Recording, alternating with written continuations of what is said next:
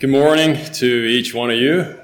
It is good to be back at Myerstown again and to see a lot of familiar faces, um, a lot of good old friends, and uh, yeah, it's just certainly good to be back here again and to share with each one of you. How many of you have questions that you have no answer for? What comes to your mind? Um, you have a question, any questions that you have that you just have no answer for. Um, how many times do we go to Google? We um, speak it into our phone or type it in a question and it shoots out an answer. And it tells you the answer that you need. Or how, maybe, how many times do you go to Google and Google does not have an answer or does not have a legitimate answer? If you have a three year old or if you've had a three year old, you know that they have lots of questions and they want answers and their life is full of questions. And but that is how they learn. They learn by asking questions. And i ask many questions in life. That's how i learn and, and you as well. But many times um, there might not be answers for the questions that are asked. But it's it's built within us to find an answer. If we have a question, it's, it's within us. We want to find an answer to those questions. But we as Christians have many more answers to the questions um, that are asked than unbelievers because we have God's Word right here. We know God's Word, and the many, all answers are in God's Word. But sometimes there's unanswered questions that we have, and we, and we wonder um, maybe there's not really an answer for that question, but it calls for faith. It calls for faith um, in Christ. And you're going to have people in your lifetime that will ask you challenging questions. People are, going to ask you, and do we have an answer for some of those questions? Um, it's called apologetics. And this morning, um, I want to do something maybe a little different. Don't really have uh, three points or four points or whatever I go by, but the title to the message is Finding Answers to the Difficult Questions in Life. And we have, I want to do my best this morning to answer some of these questions with the amount of time that we have, and we'll just go through them and kind of get our thinking um, focused on how to answer some of the questions that we might have. Because the world is confused. The world is asking questions, and they are wondering how all, all these questions that they have, and they're going to ask believers. They're, we're going to be asked those questions, and and so to start out, the first question is: How is it that God always was? How is that? You ever think about that? God always was, He always is, and He always will be. How is it that God created the world in six days? What was God doing before creation all that time?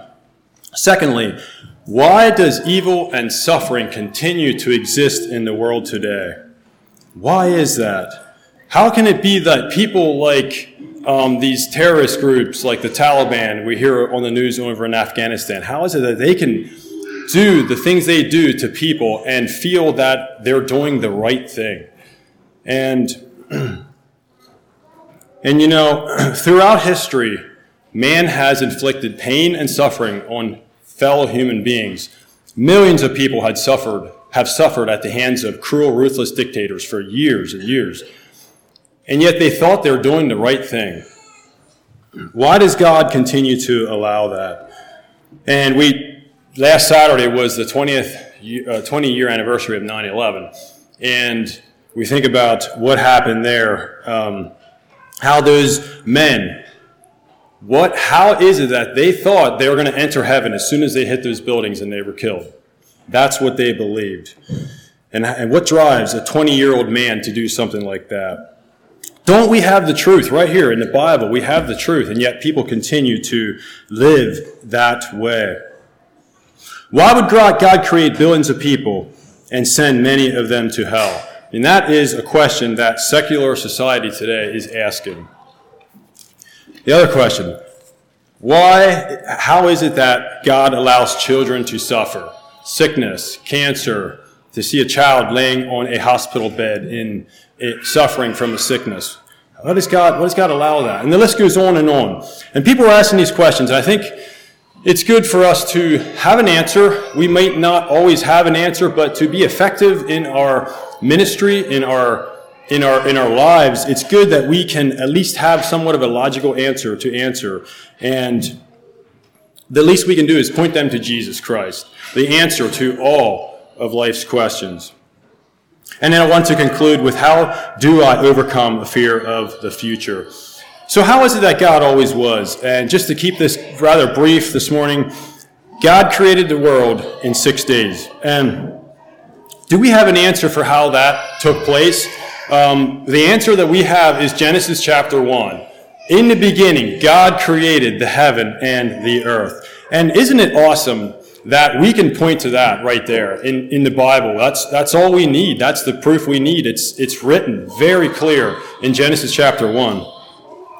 And you know, we can we can um, try to uh, speak that truth to the world today as much as we can. We can talk until we're blue in the face, but until they believe, until they accept it by faith and believe in a God eternal, they're going to continue to believe a lie. You know, it takes God and it takes the Holy Spirit working within men today through us to um, to to believe that and to accept that the Bible is truth and that's and, and that God always was and always is. And you know, our minds cannot fathom that.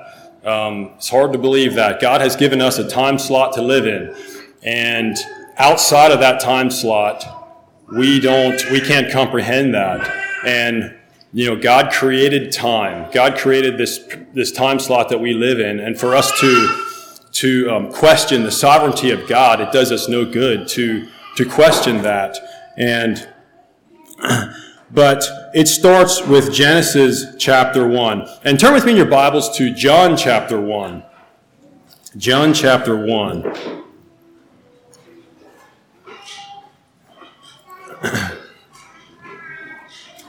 this is this is a good place to start for when people question um, question God and the Creator, creation.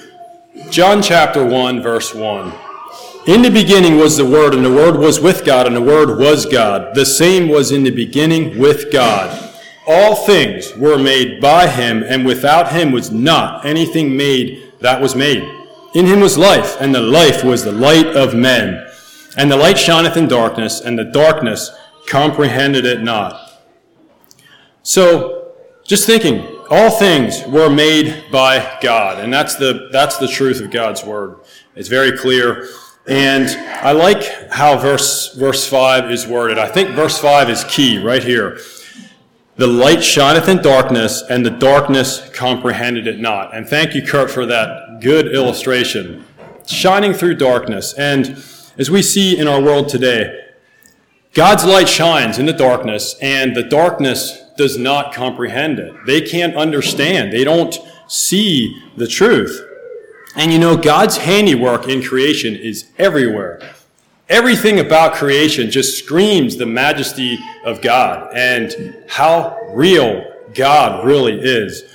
And yet, you know, there's many that say that this earth just evolved over a certain amount of time and and yet their hearts are continued continued um, to be blinded by the darkness.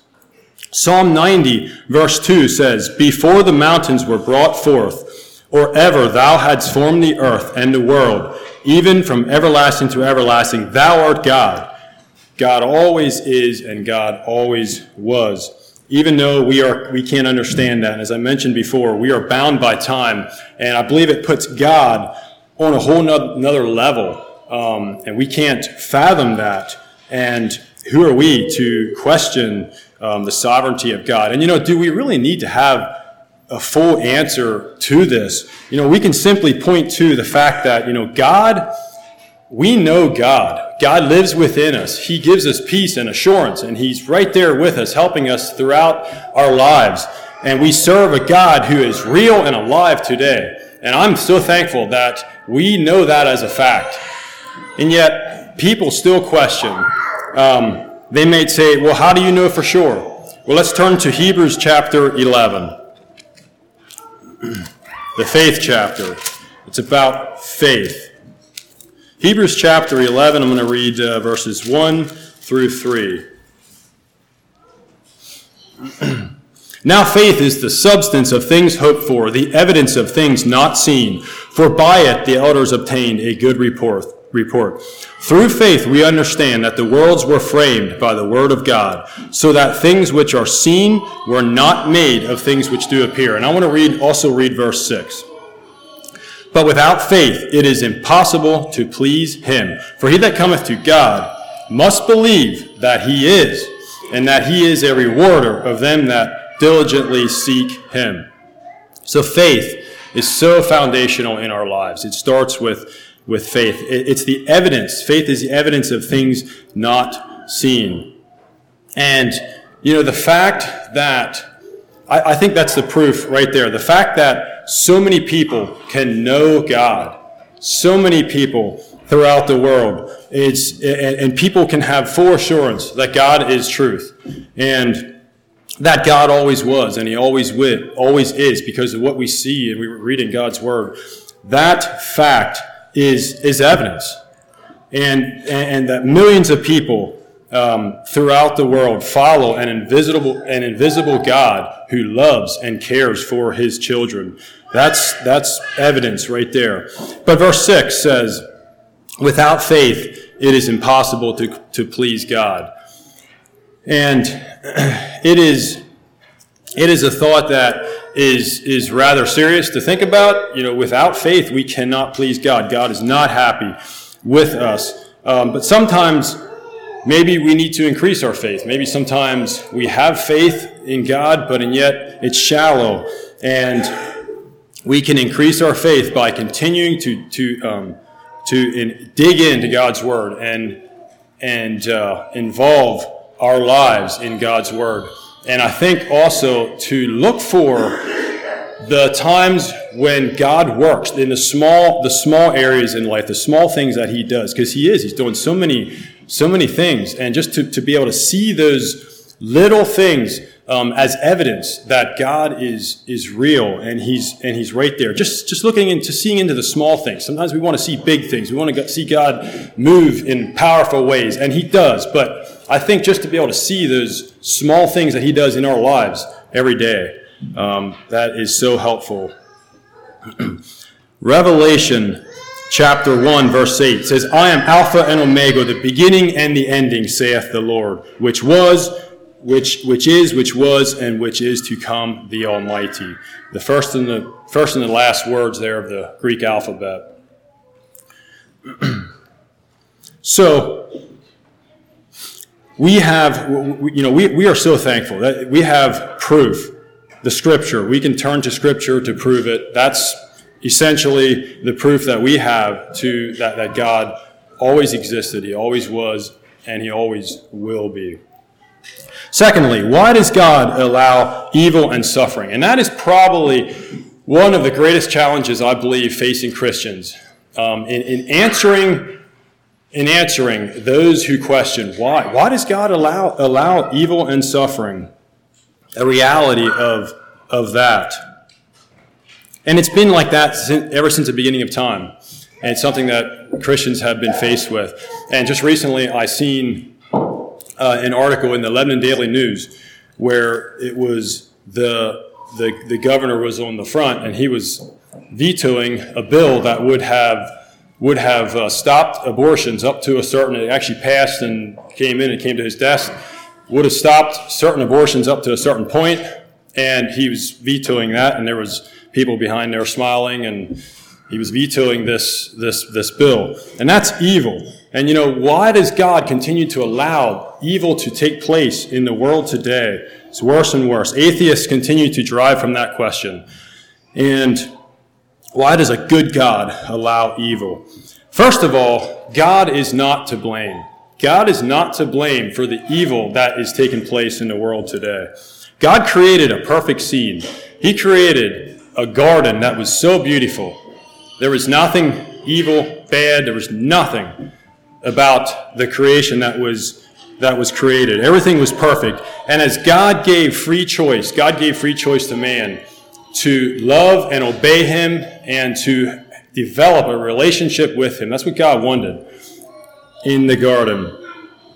And so, God, as He is love, He is love. And His desire was to create a person. His desire was to create a people that would love Him and develop a relationship through Him by free choice.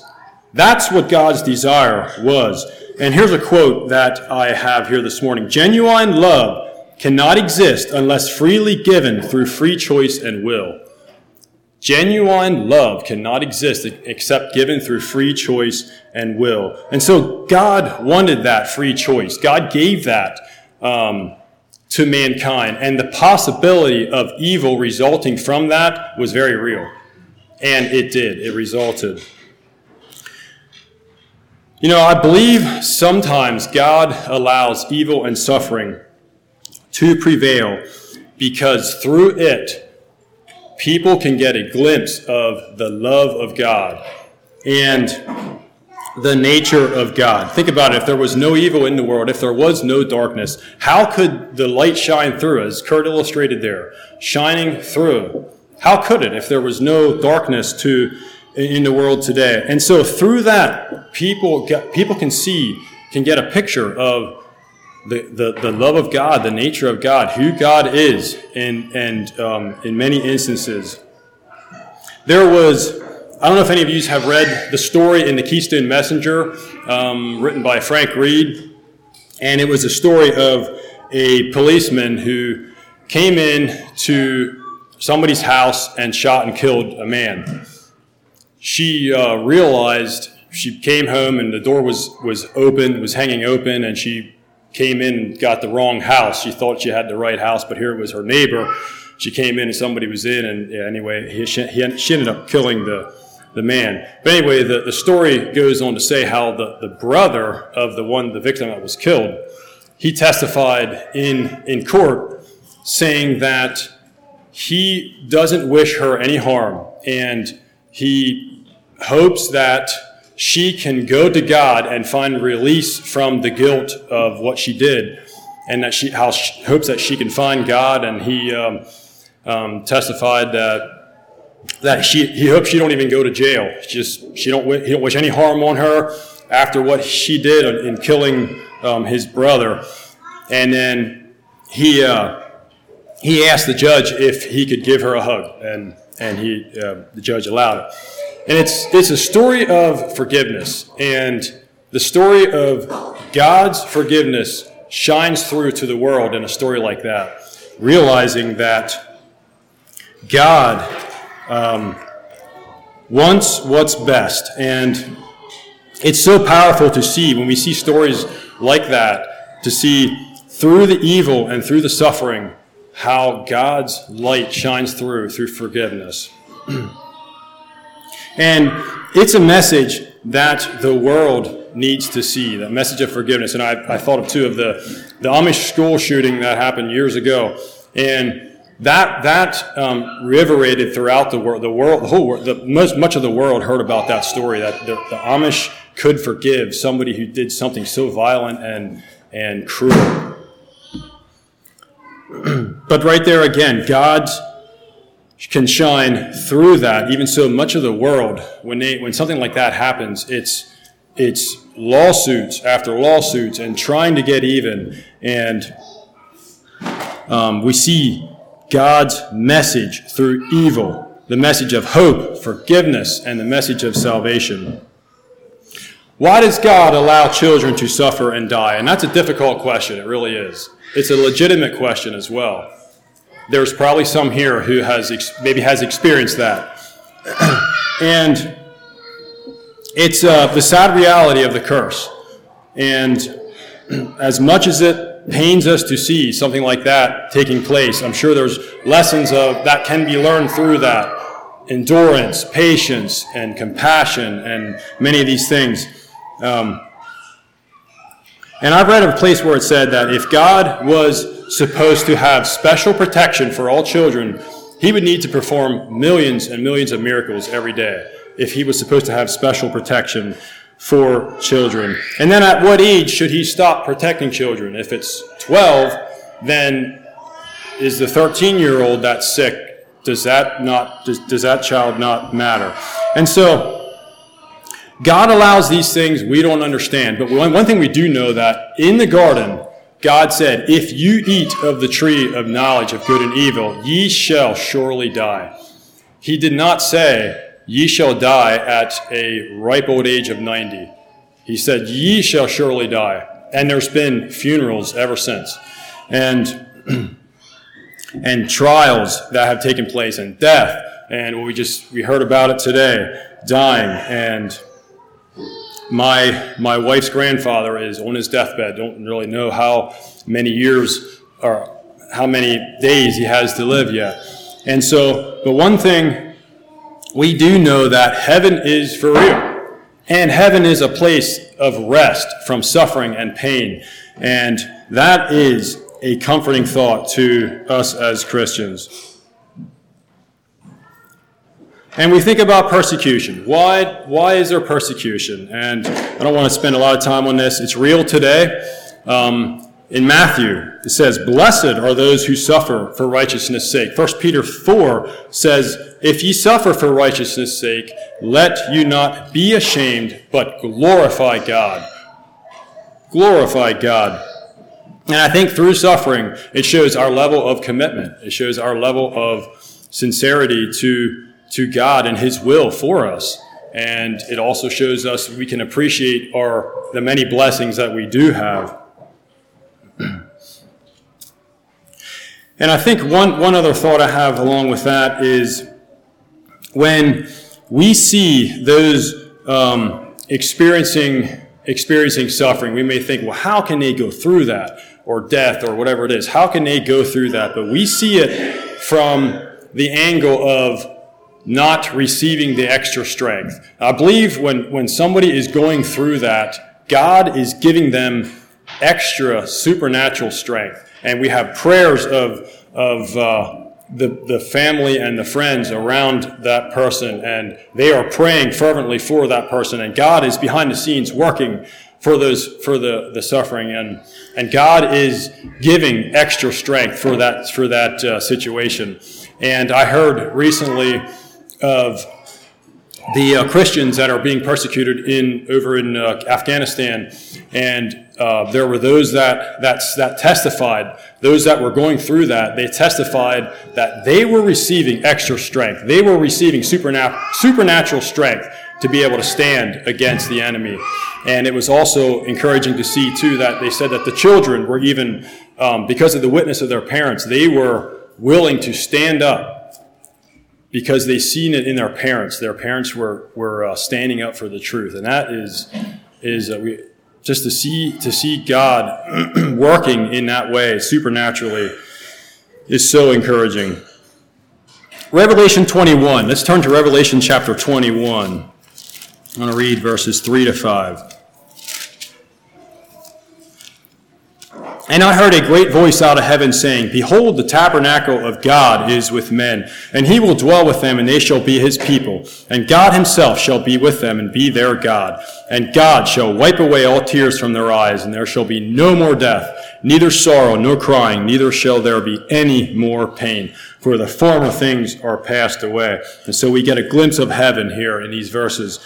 Um, millions of people going there, and yet God individually is wiping tears from their eyes. It's a time of, of restoration, a time of, uh, there will be no more time. As we mentioned earlier about time, uh, we're limited by time, and yet there will be no more time. It will be rest forever and ever.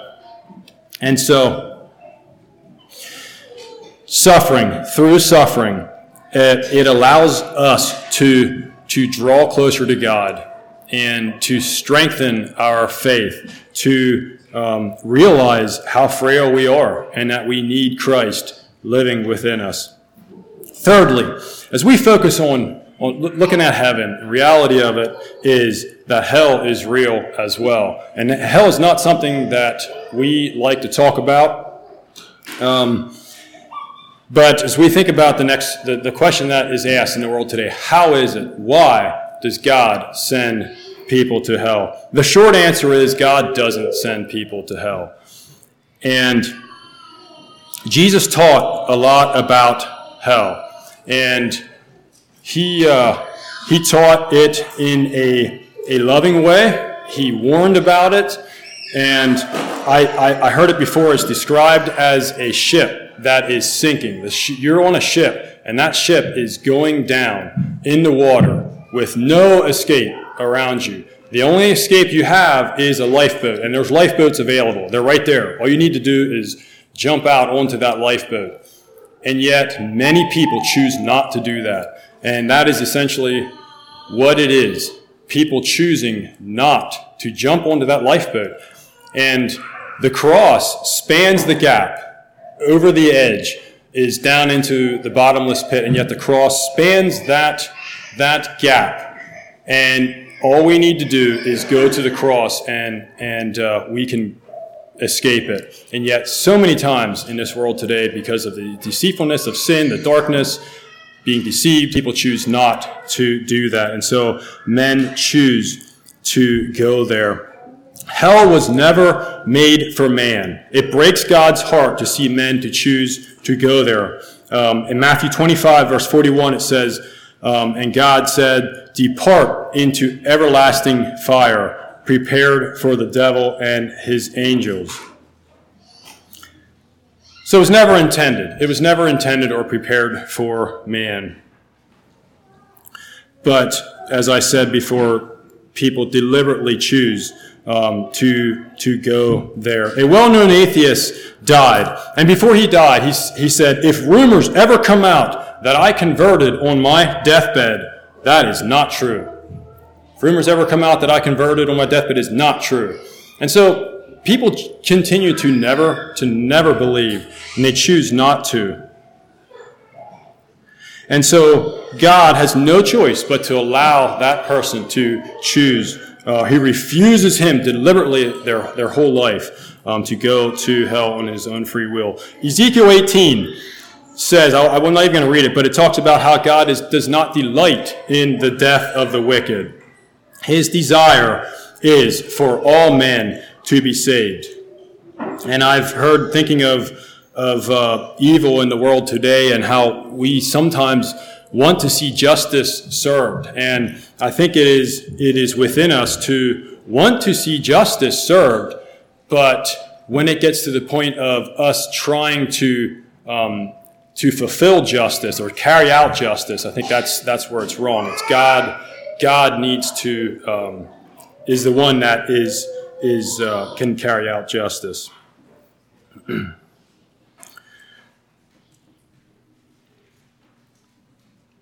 so, uh, in conclusion, I want to look at the last uh, the last question that is asked sometimes: How can I overcome a fear of the future? And that is probably um, one of the more most common questions that are asked. People are scared and the day in which we are living, it is, it is uh, normal to be scared and to be fearful. And I would probably say that none of us here probably have no fear at all of the future. Um, but can we have a complete trust in God? How many of us have a complete trust in God and know that He is His way is best, and we are not to not to fear?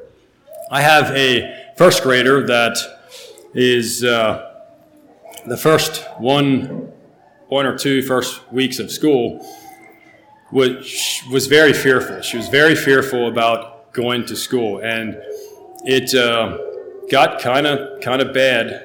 And we realized then that this that's that's why she was sick, and realized that that's kind of that's why what was going on. She was being scared of of going to school. And it was it became apparent to us that it was a result of, of fear. And even though, you know, that she had nothing to worry about. I mean, nothing nothing to worry about. Reach Christian School is a good school to go to.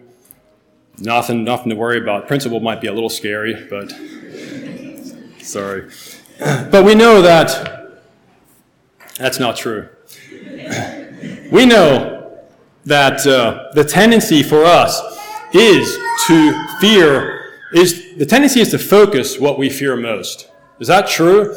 Our tendency is to focus on what we fear most. That is, that's what it is. And and it can engulf our life. It can, it can cause us to, to be afraid and fearful our whole lives if we don't overcome that, that fear. I had a customer this other week that all right, I went to look at, um, he wanted to install a generator, a whole house generator, and uh, I soon realized right away why he wanted this generator. Told me right up front that he doesn't lose power very often at all.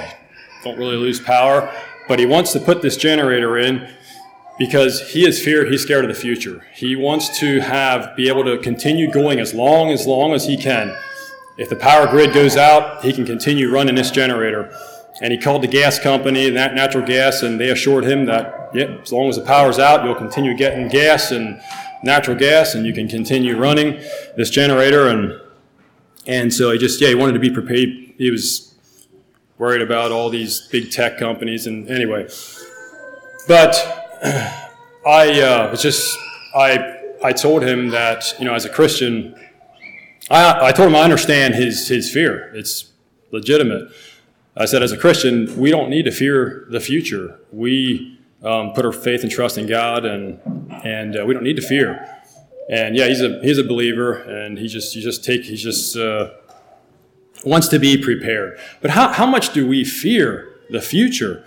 Um, and I want to in Revelation chapter twenty one, verse eight says.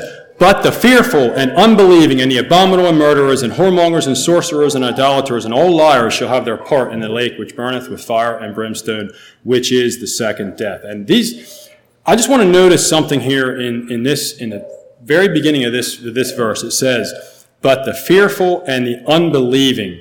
And looking at those two words, those two words are mixed in with that whole group of, of murderers and whoremongers and all the evil and two words are mixed in there with that unbelieving and fearful. And I, I want to say this very gently this morning because fear is, is very common and it's something that we all struggle with. And why, why does he put the word fearful in there with that whole list? And um, as we think of of the word fearful it. I didn't even look it up in the Greek, but I'm, I'm assuming that it is tied in more with unbelieving and being and not not having that um, faith in, in God. But um, just yeah, just to think about these these two. Why why is it so important not to be fearful? Um, Matthew 22 verse 37 says, "Love the Lord thy God." With all thy heart, with all thy soul, and with all thy mind. And so when we fear, we are violating the first commandment when we fear, because God says, He wants our whole devotion. He wants our mind. He wants our life, our soul, our, our devotion to Him.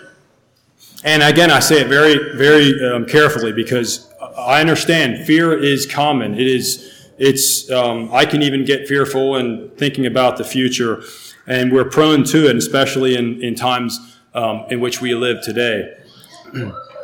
but God wants our full, de- our full dependence. He wants our devotion, and He wants our mind. And I'm not saying we should go full speed ahead and not take any precautions or warnings at all um, about the future. But when fear replaces faith, that's when it's sin. When fear replaces faith, that is sin. And so when God says, Love me with all your mind, with all your heart, and with all your soul, doesn't leave us with a lot of room to fear. So, what, what do we fear today? I mean, we, there's, there's things that we may fear in life. We may fear the Biden president, the Biden presidency. We may fear what's going on in Afghanistan. I don't know, what, whatever it is that you're fearing. Is that where your focus is? I mean, if our focus is always on what we fear, it's going to drive us to, to be fearful.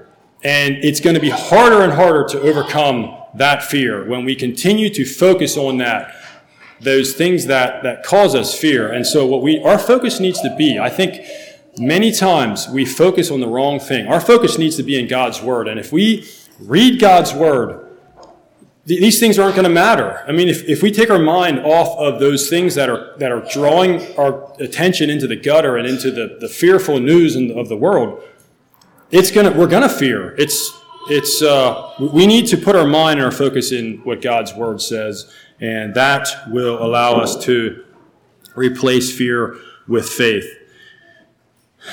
And so this morning, Christ has given us all we need to be victorious. And I'm so thankful for that.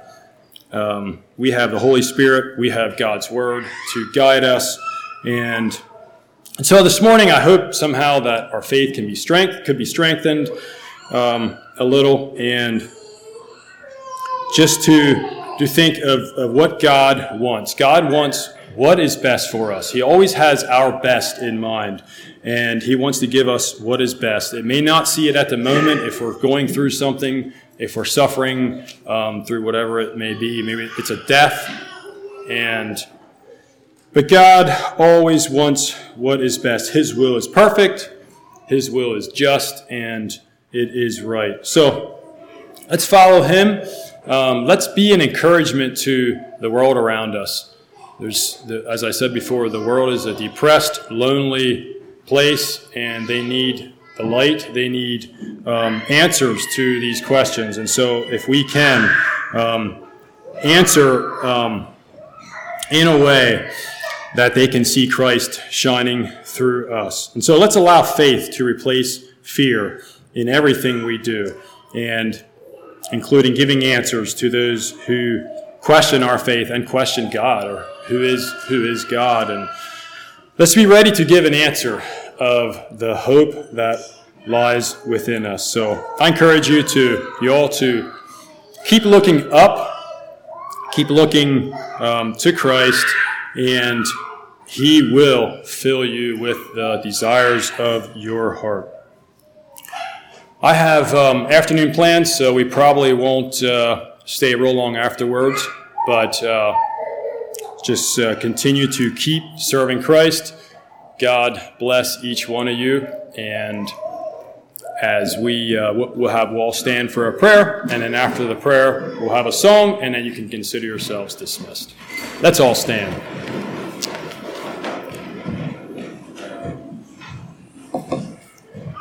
Father God, we pause before you again today. And we are thankful for the life that you give to us as Christians, Lord, that we can serve you in faith, Lord. We have a faith that is real. And we know you are real, you are alive in our hearts today, and that we can portray that to the world around us who is so, so hurting and confused without hope. God, we thank you that we have that hope in you.